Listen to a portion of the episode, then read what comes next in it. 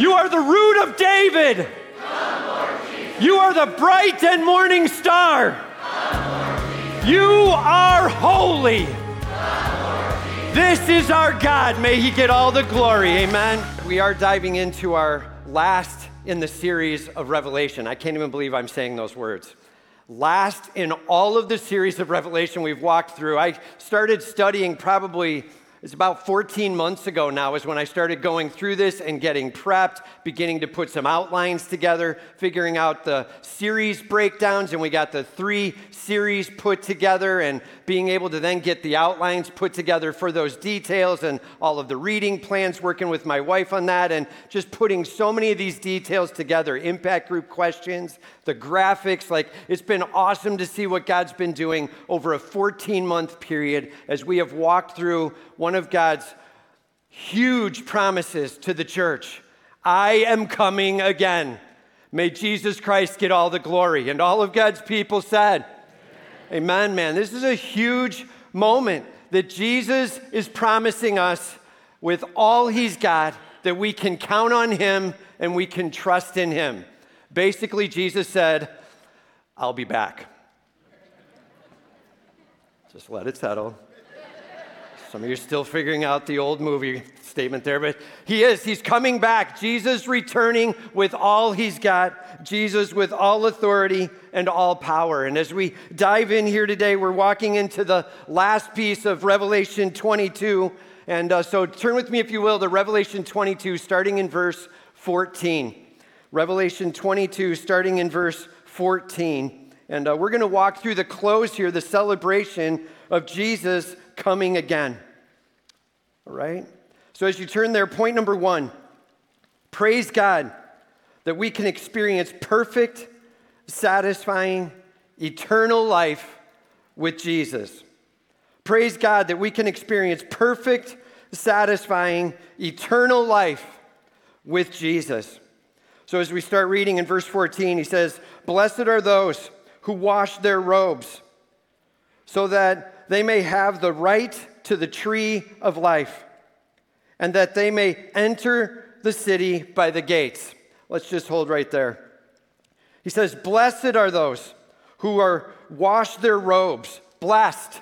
Like, this is that massive pouring on of the blessing of God, the greatness of God, the grace of God. God pouring on what we don't deserve, that's blessing. God lavishing on what we don't deserve.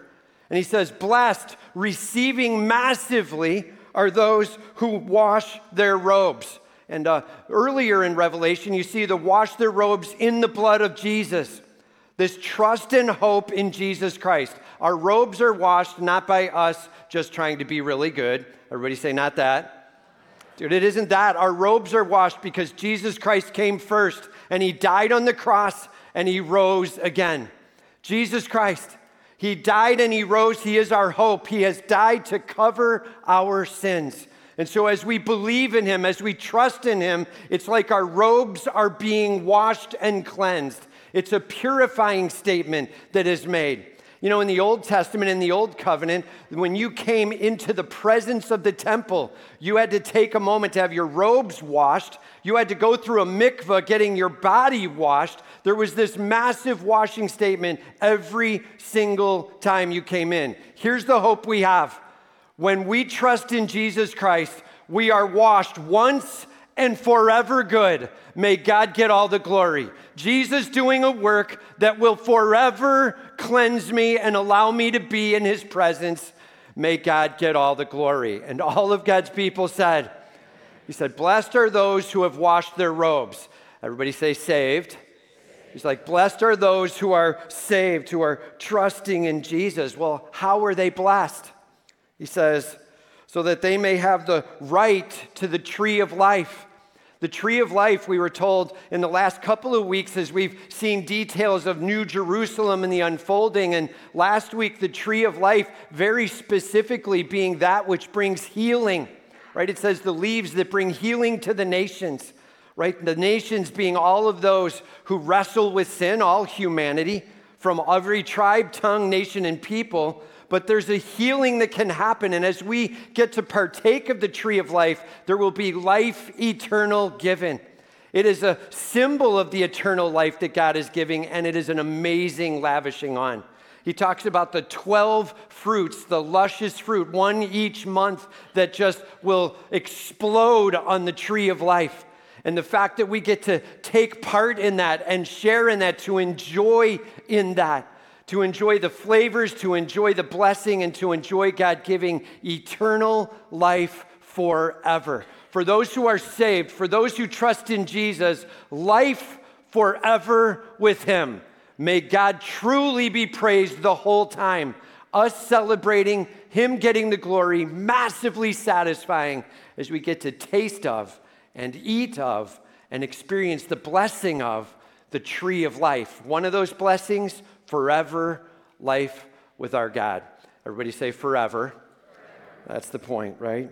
And then he says in the second part, and that they may enter the city by the gates by the gates. That's a super important little phrase there. That they may enter the city. He's like, you're not climbing over the wall like a robber or a thief or a murderer. You're not coming in unwelcome. No, you're welcomed in through the open gates.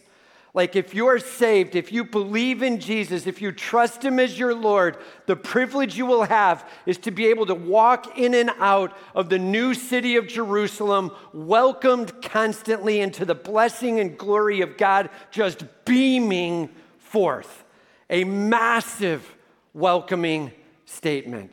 We get the privilege of forever being welcomed into the very presence of God. It says last week in the passage we looked at, we get to see Him face to face, nothing held back. Welcomed in, gates open, may God get all the glory. Like you are truly welcomed into the presence and the warmth and the love and the community and the power and the worship and the absence of evil forever. Blessed are those who are trusting in Jesus Christ. And this broken world will be done, and God will be in charge. And all of God's people said, huge deal. Then he talks about what's outside. He said, Outside are the dogs and the sorcerers and the sexually immoral and murderers and idolaters. Outside, like not a part of the new heaven and the new earth and the new Jerusalem, are those who are known for their sin, those who have chosen to say no to Jesus Christ, and they're going after self forever. And that we've been told clearly there will be a judgment element. There is the lake of fire, a forever separated away. That's where they're outside at is in the lake of fire. Notice it said, outside are the dogs, right? And what's the meaning of that? I know some of you are like, you're cat lovers, and you're like, I knew it. that's, that's not what it means. Everybody say, not that.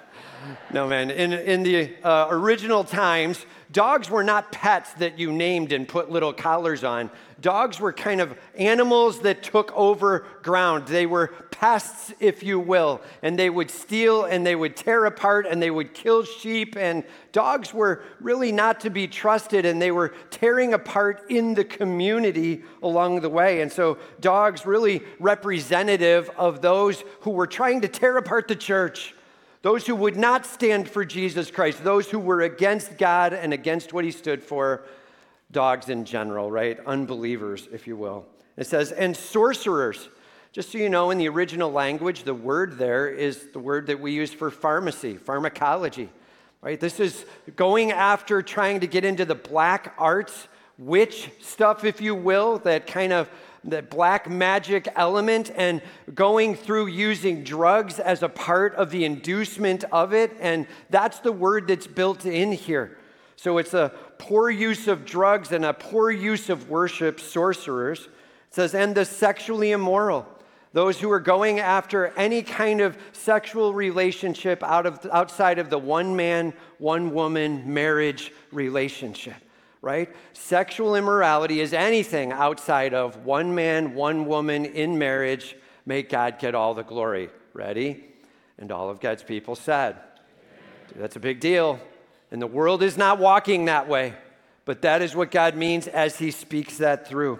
The sexually immoral and the murderers and idolaters, willing to take a life to get what they want, and idolatry. I want me to be lifted up. Basically, ultimately, these are some of the sins listed that represent anybody who wouldn't choose Jesus Christ. And they're outside. They're ultimately in the lake of fire, is where they're at, not a part of and not around. The gates of heaven, we're told in New Jerusalem, will never be closed. The day will be beaming all the time because light is actually God in His glory and His presence. And we're going to be welcomed into that. It is going to be stunning, beautiful, perfect, lush, glorious, and all of the pain and the sin and those who choose sin will be outside of forever. Everybody say forever. And that's sobering, right? It says, And everyone who loves and practices falsehood. Everyone who loves and practices falsehood.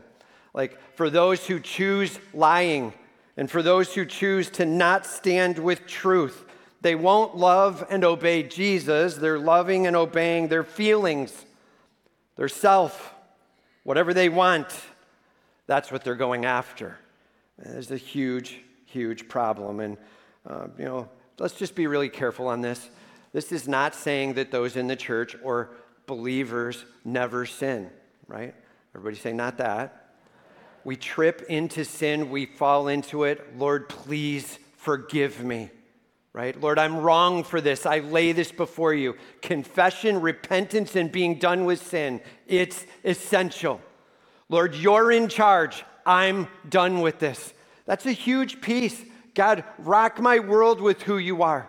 For those who say, I never want to hear from Jesus and I don't care what he thinks and I'm going to do what I want, man, please hear me as tenderly as I can. That's not saved. I'll do whatever I want, God. Please stop talking to me about what I need to change. Not that. It's like a sobering moment. All of those who will be outside of New Jerusalem are those choosing that approach. Jesus now begins to talk, and he says, I, Jesus, man, please hear me. This is our King speaking. May we listen up. He says, I, Jesus, have sent my angel to testify to you about the things for the churches, to testify to you about these things. Like, this is a huge moment. He's like, I want to make this clear. The entire book of Revelation, I put it together. It is the prophecy of me. And I have sent an angel to bring it about, and I am telling you, I've unleashed the truth of all of heaven right before you, and I want you to take this truth to the churches. This is a massive call out that the statement of Revelation is for the church across all ages. It's for us. It's that we might be stirred. It's that our passions might be lifted up. It's for worship, not for worry, right? Everybody say for worship, not for worry. Say it with me. For worship, not for worry. This is a promise to the church, even of today, right here and now. It's for us. Everybody just say, for us. That's the promise. Man, and anybody who takes on an approach to revelation where they begin to say it was only for them, whoever them is, and push it away from the church throughout the church age, that is a massive miss. To say that this is already all done and over and this isn't about is a miss. This is about for the churches across all time. May God get all the glory. Christ bringing the hope that he is coming again. And all of God's people said, Huge promise, man. He says that I have sent my angel to testify about it for the churches. God has a plan. May we lean on him. May we trust in him. May we count on him along the way. And then Jesus defines himself. He says, I am the root and the descendant of David, the bright and morning star. Why is he saying this? He's like, listen, I am the root and the descendant of David. Here's what he's saying I am the fulfillment of 2 Samuel 7, 12 and 13. You may want to write those verses down. 2 Samuel 7, verses 12 and 13. I am the fulfillment of the promise to David. The Davidic covenant that through him would come one who will reign forever as king. I am that king. When Jesus says, I am the root and descendant of David, he's like, just so you know, I'm Messiah. I am the coming one who will fill all of the promises in full. May God get all the glory. And more than just 2 Samuel 7, he's also fulfilling Isaiah 11, verses 1 and 2. Isaiah 11, verses 1 and 2, which again say that the descendant of Jesse is going to come forward and is going to absolutely defend Israel and defend the rebellion and shut down all of that evil. He's like, just so you know, I am that fulfillment. I am that promise. The Davidic covenant fulfilled in Jesus Christ. And more than that, he said, the bright and morning star. The bright and morning star. And, and this is a, as much as what you'd think it would be, right? Have you ever gotten up early in the morning and as you come out, there's a few stars in the sky, the sun hasn't quite come up, and as the sun just starts to break the horizon and the light starts to go, all of a sudden most of the stars disappear. But in fact, there's a few stars left that are a little brighter, and you can see those. And then it gets down to just one. In fact, that's usually the planet Venus that you're seeing, and it's the last bright star that's there in the morning. He is the bright and morning star. He's like, it doesn't matter what's shining, I'm bright. You're going to be able to see me, you're going to be able to know me. I am the light of this world. I am the fulfillment, and I am the hope, Jesus Christ. But more than that, when he says he is the bright and morning star. He's also the fulfillment of prophecy. In Numbers chapter 24, verses 16 and 17, this is when Balaam, not a good guy, Balaam was forced to prophecy by God. And as he prophesied, he ended up talking about a coming Messiah from Jacob who will rule and who will crush the enemies. He was talking about Jesus Christ. And he talked about him as a star that was coming. And another promise in Revelation chapter 2, verse 28, when the church at Thyatira is being talked to, they're told that there's going to be the privilege of being able to see the bright and morning star. Jesus is like, just so you know, I'm the fulfillment of it all.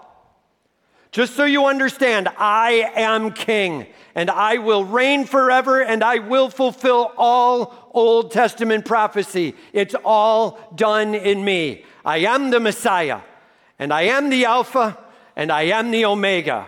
It is in me that this is all brought to a close. May Christ get all the glory. May we lean on him.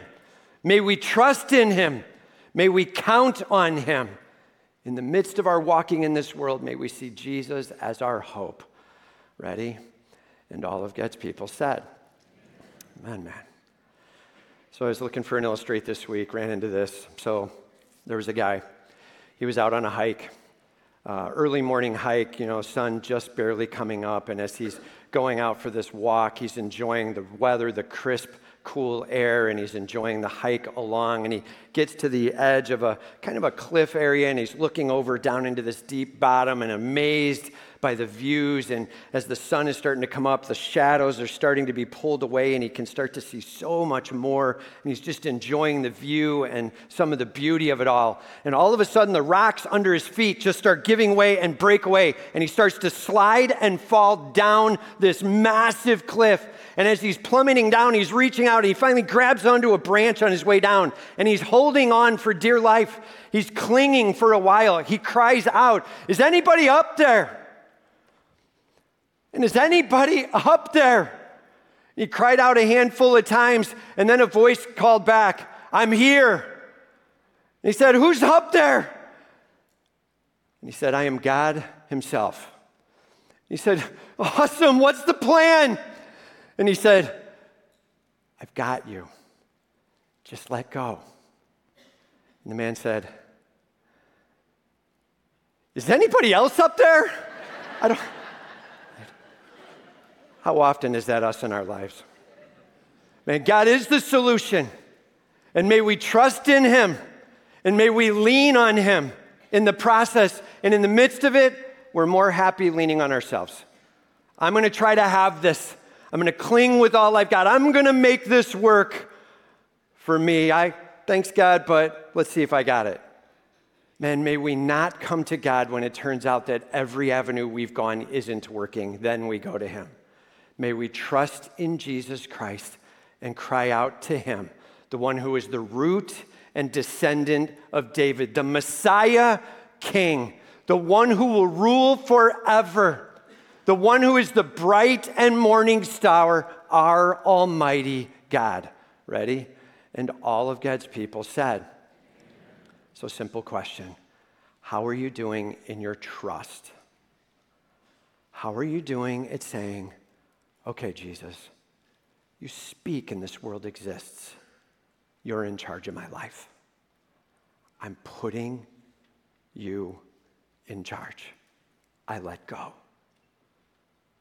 May you get all the glory. What does it look like in your family? What does it look like in your workplace? For you to say, I worship Christ first and foremost, and nobody will take me off of that.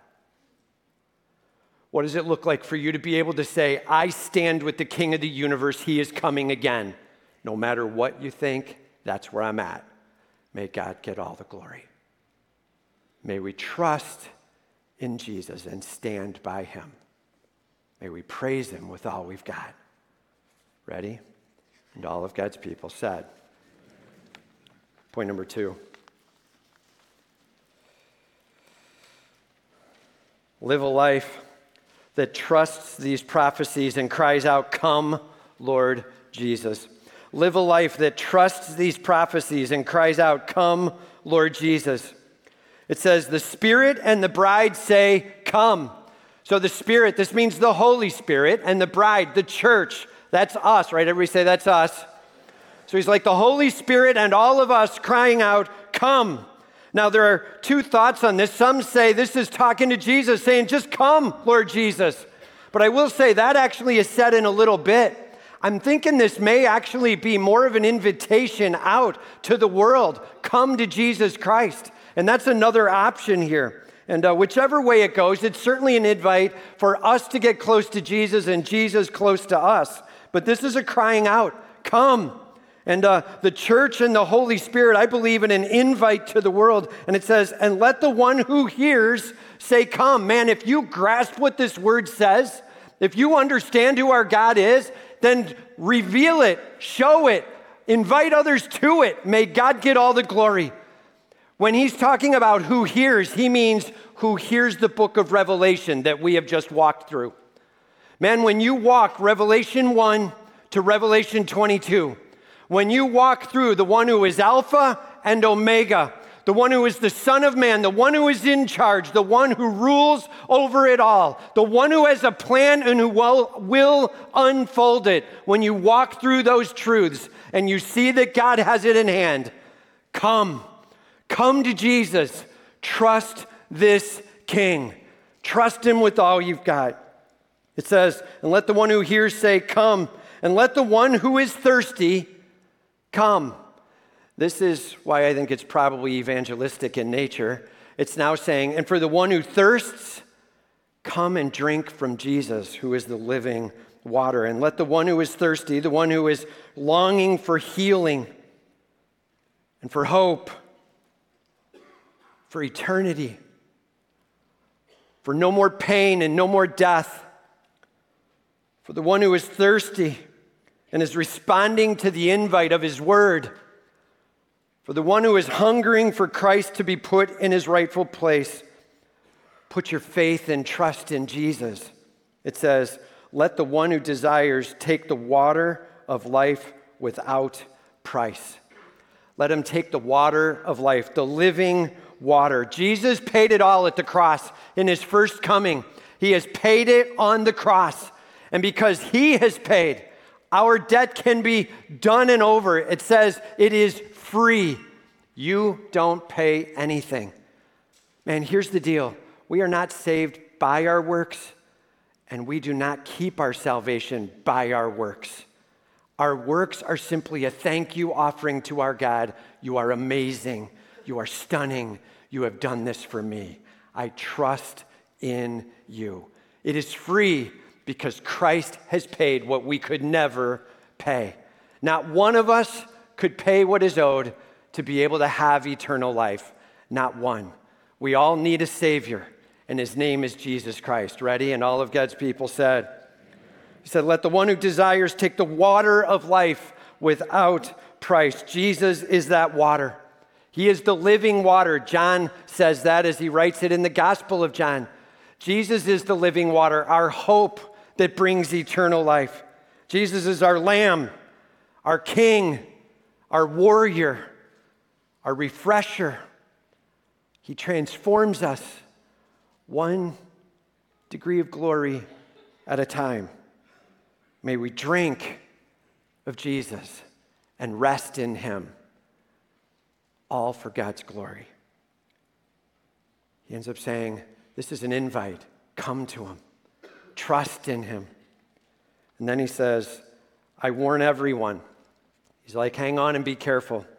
I warn everyone who hears the words of the prophecy of this book.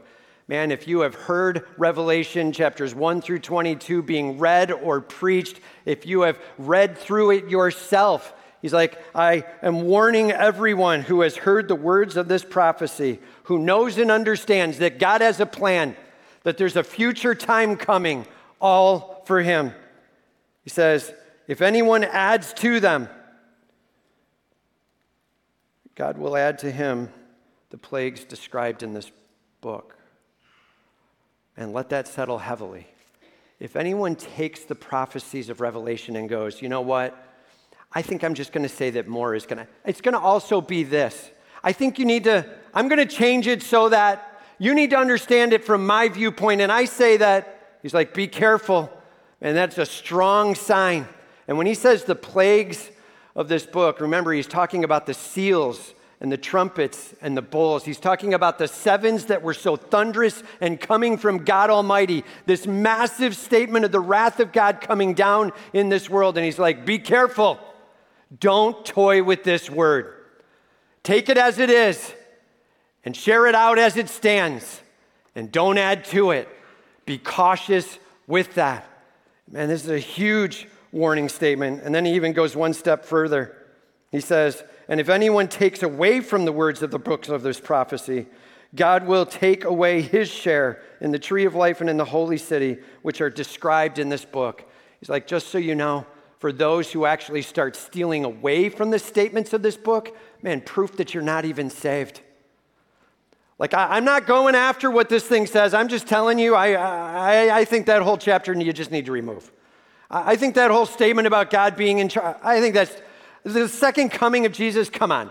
Like, as soon as you start dismissing, he's like, be careful. An indication that you're not even with me, for this is the prophecy of me as I thunder it forth. By the way, I'm just going to say this a strong reasoning for why to go with the plain sense read just to carefully manage God's word. What he says will be what it is. If the plain sense makes sense, don't look for any other sense, right? May God get all the glory. We're not adding to, we're not subtracting from, we're trying to let it stand as it is. May God truly get all the praise. That is a huge moment for us as we walk through a worship of Him. He's like, just so you know, penalty for toying with it and a removal of any ability to be saved. Basically, you've turned from Christ, you've stood away from Him, you aren't a part of Him, you've never been saved, and so there is absolutely no salvation therefore. He's like, be cautious with toying with this word. And that is some heavy, heavy words. And it's always because it's all about God getting the glory, not us getting the glory. Ready? And all of God's people said. We got to be careful with that. He says um, at the end, He who testifies to these things, everybody say that's Jesus, right? He who testifies to these things says, Surely I am coming soon. Man, Jesus Christ coming soon. We talked about that word soon, right? It has a meaning to it of quickness, of speed over time. It also can tend to take in kind of the context right? And when we've been with Christ for billions of years, to look back and see it delaying by hundreds or maybe a couple thousand years, right? And that's the only delay. Man, it, that is soon, right? But we have Christ coming soon. He says, I am coming.